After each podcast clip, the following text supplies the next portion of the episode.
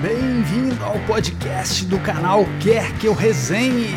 As melhores resenhas de discos você encontra aqui, aqui, aqui,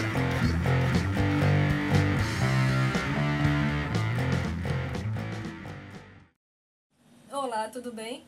Eu sou a Nanda Zambi e estou gravando mais um vídeo para o canal Quer Que Eu Resenhe. Dessa vez eu também estou participando da Semana Renato Russo aqui no canal.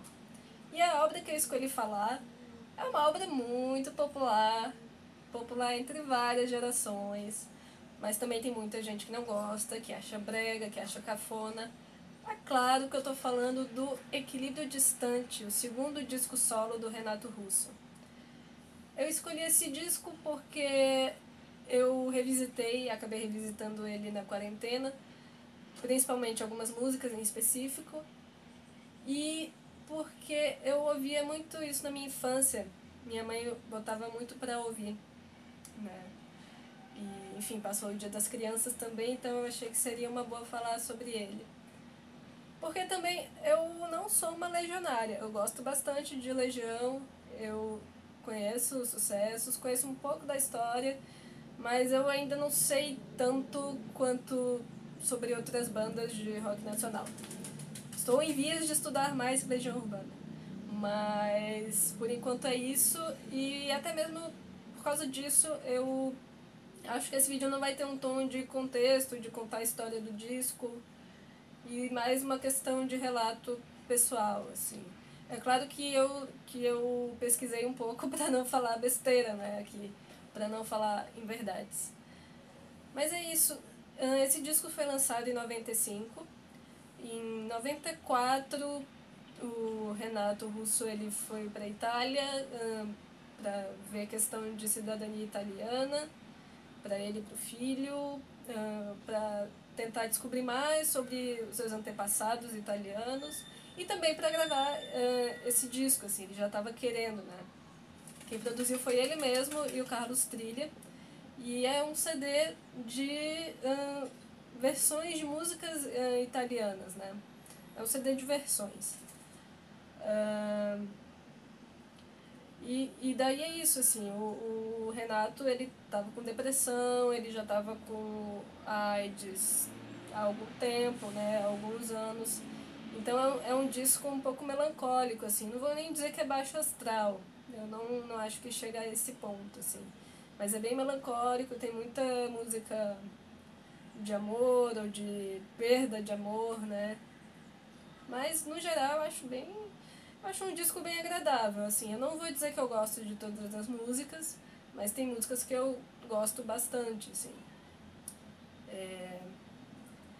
é eu acho que era isso. É uma coisa interessante, assim, que eu, pra vocês verem que eu não, não sou legionária, que eu não conhecia tanto, assim, não conheço tanto do Legião Urbana é que uma vez eu fui na padaria e eu vi a Laura Pausini tocando, uh, cantando La Solitude, né? Então, na verdade, o, o Renato, ele gravou a Laura Pausini, né? E assim, é, eu acho ela tão conservada que eu achava que naquela época, em 95, ela era uma criança, mas ela começou assim, ela acho que estourou em 93, sabe? Então, o Renato ele regravou quatro músicas originalmente interpretadas pela Laura Pausini, né, que é Gente, Estranho Amor, La Solitudine e eu não lembro a outra, assim. Mas isso eu quero, isso que eu quero destacar, assim. Claro, o Renato ele era muito eclético, né, tanto é que ele uh, fez uma versão em português de uma música do Menudo no, no Acústico MTV, por exemplo. Dá pra ver que ele sempre foi eclético e nesse CD ele pegou músicas de uma banda de rock progressivo até mesmo a Laura Pausini, que era a sensação do momento. E é, achei interessante, assim, que foi ele, provavelmente, que alavancou a carreira dela aqui no Brasil, né? Porque eu sei que ela é popular na Itália e ela é muito popular aqui no Brasil, mas eu não sei quanto ela é no resto do mundo, né? Isso foi interessante, assim, de se perceber.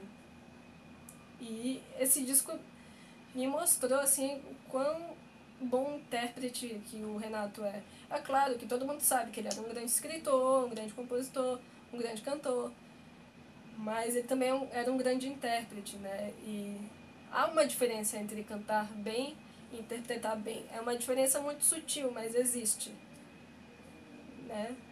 E a minha imagem do Renato é um pouco mais agressiva, um pouco mais daquela coisa da atitude do rock.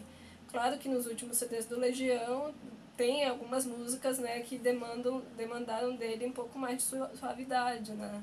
ou um pouco mais de oscilação de suavidade, né? como o Vento no Litoral, por exemplo, né? que eu gosto bastante. Eu era um lobisomem juvenil, gosto bastante também.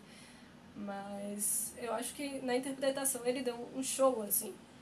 E é isso, não estou falando de afinação, mas estou falando de intensidade. Né?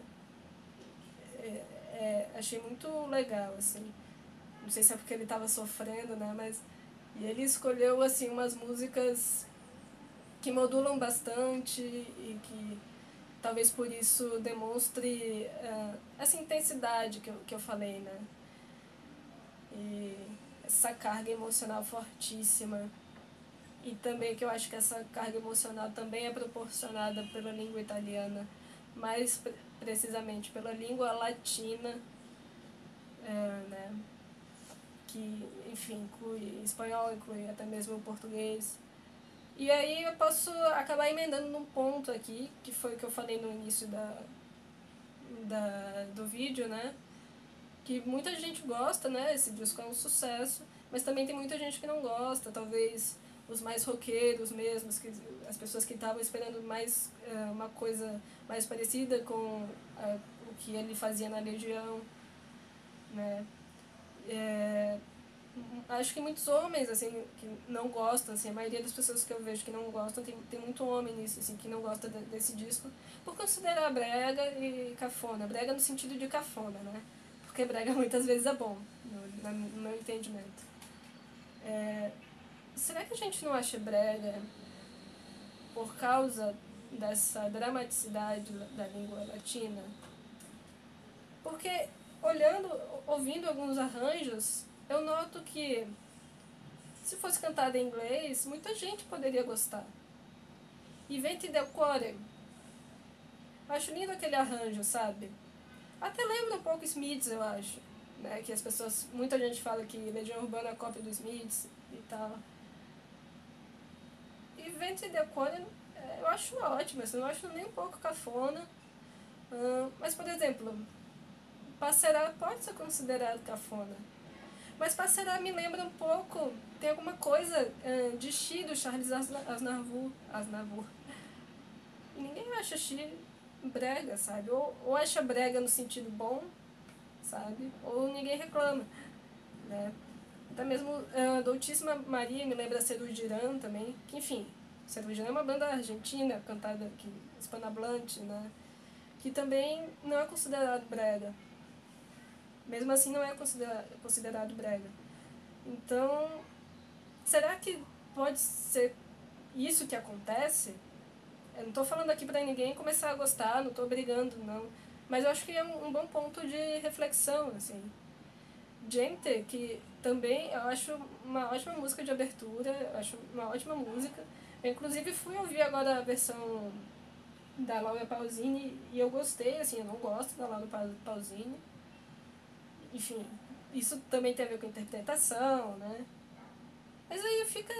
Eu deixo essa questão aí, assim. Se você não gosta do equilíbrio distante, por que será? Tem, tem um tom, assim. bem cancioneiro popular, algumas músicas, né? Quer dizer, a maioria das músicas é bem cancioneiro popular, assim, se for levar em conta melodia, arranjo. Bom, melodia não dá nem pra falar porque é, são outras músicas, né? Não, não, não é a música do Renato Russo.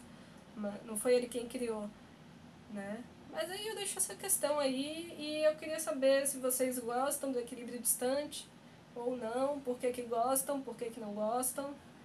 Uh, acho que as minhas preferidas são Gente e Vento de Cuore, uh, La Solitude, né? Uma balada, um estouro, né?